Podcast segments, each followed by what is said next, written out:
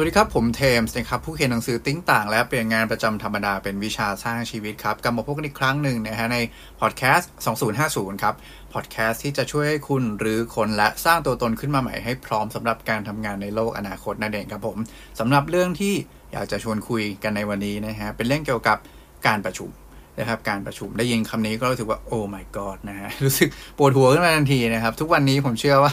หลายครั้งเนาะเราพวกเราทุกคนนะฮะบางทีเราก็ประชุมกันแบบโอ้เยอะแยะไปหมดนะครับ บางทีประชุมจนเหลือเวลาทำงานจริงก็คือเริ่มหลังจากห้าโมงเย็นไปแล้วนะครับไอไอแบบนี้ผมว่ามันต้องมีคนเป็นแน่นอนนะครับ ซึ่งต้องบอกว่าพวกเรา suffer กับเรื่องอย่างนี้ค่อนข้างค่อนข้างเยอะเหมือนกันนะครับ ทีนี้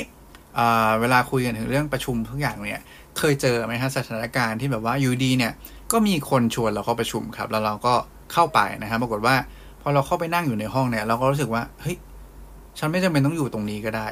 นะครับ ฉันไม่เห็นมีส่วนร่วมอะไรกับวงการประชุมนี้เลยนะครับ ฉันเข้ามาเพื่อ just แค่แบบรับฟังอะไรบางอย่าง ซึ่งฉันไม่ได้มีไม่ได้มีหน้าที่ในการคิดออกเสียงตัดสินใจ มันไม่ได้เกี่ยวอะไรกับฉันมากขนาดนั้น จนกระทั่งถึงขนาดที่ว่าฉันจำเป็นจะต้องเอาตัวเองเนี่ย มานั่งอยู่ในห้องพวกนี้นะครับเเวลาเราผมอยากจะเล่าเรื่องการใช้เวลานิดหนึ่งนะครับ อยากให้คุณมองการประชุมในอีกมุมมองหนึ่งแล้วกันว่า สมมุตินะฮะว่า ถ้าเราจะต้องจัดประชุมสักหนึ่งชั่วโมงนะครับ แล้วก็เชิญคนเข้ามาร่วมการประชุมของเราสักสิบคนนะครับ คุณว่าเราใช้เวลาการประชุมจริง ๆ เท่าไหร่ฮะบางคนอาจจะบอกว่าหนึ่งชั่วโมงหรือเปล่านะครับ ใช่ครับ เราใช้เวลาการประชุมจริงๆอะหนึ่งชั่วโมงนะครับ แต่สำหรับคนสิบคนเนี่ยเท่ากับว่าเวลาที่มันเสียไปทั้งหมดนะครับ ในการประชุมนี้คือสิบชั่วโมงครับ เพราะว่าคุณไปเอาเวลาของคนสิบคนเข้ามานะครับ นี่คือมันทำให้การทำงานภาพรวมเนี่ยมันมันมีปัญหาเนาะนะเพราะฉะนั้นเนี่ยคิดให้ดีๆนะฮะก่อนที่ว่าเราจะนัดประชุมใครเราจะเลือกใครเป็นคนเข้ามาประชุมกับเรา หรือว่า จะแจ้งจะอะไรใครอย่างเงี้ยนะผมว่าบางที หรือกระทั่งว่าเราควรจะนัดประชุมหรือเปล่าเนี่ยนะครับ เราต้องมาคิดไตร่ตรองให้ดีก่อน เพราะว่ามันเป็นการเคารพเวลาการทำงานของคนอื่นนะครับ แล้วก็ทำให้การทำงานของเราเนี่ยนะฮะมีประสิทธิภาพมากขึ้นรวมถึงคนอื่นด้วยนั่นแหละนะครับ ถ้าประชุมน้อยนะฮะโดยที่มีประสิทธิภาพได้ก็อาจจะดีก็ได้นะครับ อะไรที่มันไม่ต้องประชุมก็ไม่ต้องนัด อย่างเงี้ยนะฮะทีนี้วันนี้เราอยากจะชวนคุยกันครับว่า แล้วมันมีขั้นตอนในการตัดสินใจยังไงบ้างนะครับว่าเราควรจะต้องประชุม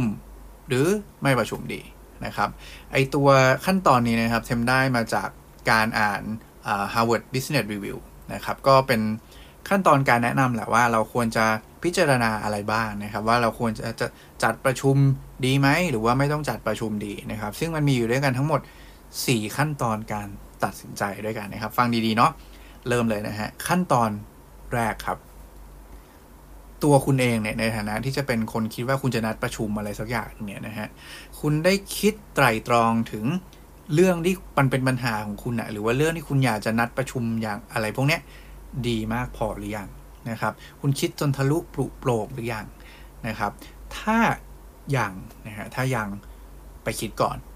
นะครับไปคิดก่อนไปหาเวลาให้ตัวเองก่อนเลยอย่าเพิ่งไปให้คนอื่นมาระดมสมองมาอะไรทั้งสิ้นนะครับ มันเสียเวลาเขานะครับ คุณต้องเริ่มจากการคิดเองให้ให้จบก่อนนะครับ นี่คืออย่างแรกนะฮะแต่ถ้าคุณคิดมาแล้วนะครับ สมมุตินะก็เข้าสู่กระบวนการตัดสินใจอันที่2ครับว่า แล้วฉันต้องการความคิดเห็นไอเดียจากคนอื่น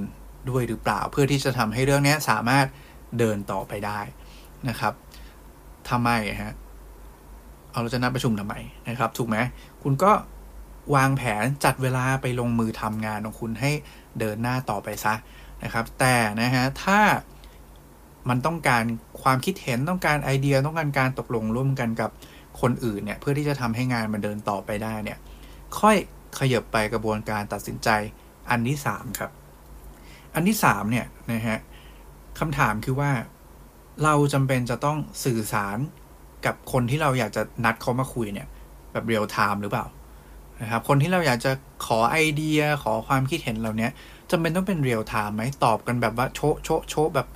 เป็นนาทีเป็นวินาทีต่อวินาทีเลยไหม ถ้าไม่นะครับ คุณส่งอีเมลได้ปะถูกไหมฮะ เพราะหมายความว่ามันไม่ได้ด่วนขนาดนั้นถูกไหมครับ มันสามารถ ใช้เวลาในการคิดในการตัดสินใจได้มันไม่ได้ด่วน ถ้าไม่ด่วนหมายความว่าคุณก็อีเมลไปซะ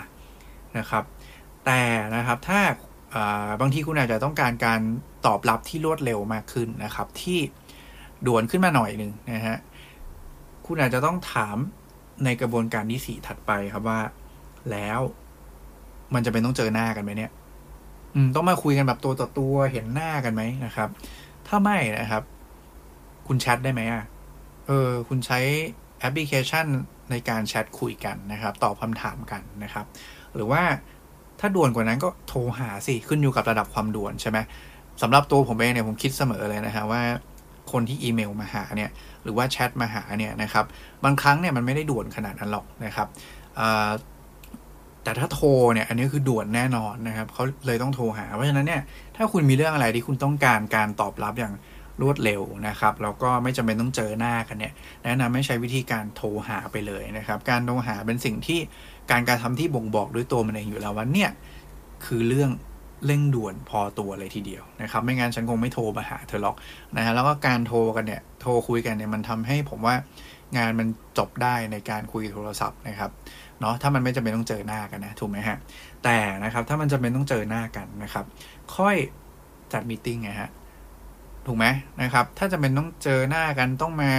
ระดมสมองต้องมาเอาของมานั่งโชว์มานั่งคุยกันมาแบบ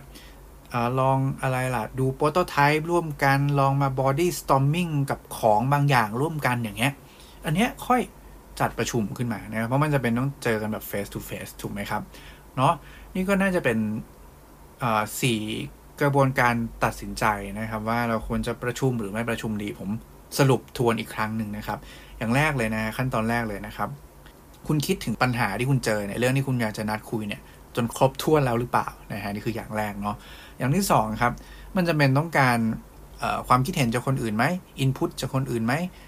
การตัดสินใจจากคนอื่นร่วมกันไหม เพื่อที่จะทำให้งานเดินต่อไปข้างหน้าได้นะฮะนี่อันที่2เนาะอันที่3ครับ มันต้องการการคุยกันแบบเรียลไทม์ไหมอะ ถูกไหมฮะ อันนี้คืออันที่3นะครับ อันที่4ครับ แล้วถ้าต้องการแบบเรียลไทม์นะฮะ สมมุตินะ มันต้องเจอหน้ากันหรือเปล่า อืมเนี่ยครับ นี่คือกระบวนการกรองนะครับ การตัดสินใจว่าคุณจำเป็นที่จะต้องประชุมแบบเจอหน้ากันจริงหรือเปล่านะครับ ซึ่งผมว่าเอาจริงตอนนี้เนาะเวลาเราถับเรื่องเรื่องการแบบเจอหน้ากันอะไรเงี้ยนะครับ เดี๋ยวนี้มันมีเทคโนโลยีเยอะแล้วถูกไหมครับบางครั้งเนี่ย ถ้าสมมุติว่ามันไม่ต้องใช้แบบการมา interact มาจับของมาอะไรเงี้ยนะฮะ มันแค่แบบ just เจอหน้ากันคุยกันนะครับ อยากได้ไอเดียเขียนบอร์ด หรือเขียนอะไรล่ะลง PowerPoint ลงอะไรเงี้ยนะครับ ลงกระดาษอะไรบางอย่างร่วมกันเนี่ย มันก็มีโปรแกรมละมีแอปพลิเคชันแล้วถูกไหมฮะ ที่เราใช้ในการประชุมในการทำวิดีโอคอนเฟอเรนซ์ร่วมกันได้อย่างเงี้ยนะครับ ก็พอจะเป็นอีก หนึ่งทางเลือกให้ทุกคนสามารถจัดการประชุมโดยที่ไม่ต้องเอาตัวเองไปอยู่ตรงนั้นก็ได้นะครับ ซึ่งผมเชื่อเป็นอย่างยิ่งครับว่าถ้าเราสามทุกคนนะครับมีวิธีคิดในการวางแผนก่อนนะครับ แล้วก็คิดไปเองก่อนว่า เราควรจะนัดประชุมจริง ๆ หรือเปล่านะครับ แล้วก็เราควรจะชวนใครเข้ามาในการประชุมครั้งนี้บ้างนะครับ ที่มันมีผลต่อการตัดสินใจหรือว่าการทำงานตรงนี้จริง ๆ เนี่ย มันจะทำให้ทุกคนเนี่ยสามารถทำงานได้อย่าง effective มากขึ้นนะครับ แล้วก็เป็นการลดระยะเวลาการแบบเข้ามานั่งในห้องประชุมเฉยๆ เสียเวลานะครับของคนอื่นไปแบบเปล่าประโยชน์เลยนะฮะ เพราะนั้นเนาะก็ลองคิดดูดีๆนะครับ ก่อนที่จะนัดประชุมใครสักคนหนึ่งนะครับ ก็สำหรับสองศูนย์ศูนย์พอดแคสต์ในวันนี้ก็จะเป็นประมาณนี้นะครับ ก็เหมือนเดิมนะฮะสุดท้ายขอให้ความสุขในการทำงานและความสำเร็จในแบบที่ต้องการเป็นของผู้คุณทุกคนครับ ขอบคุณและสวัสดีครับ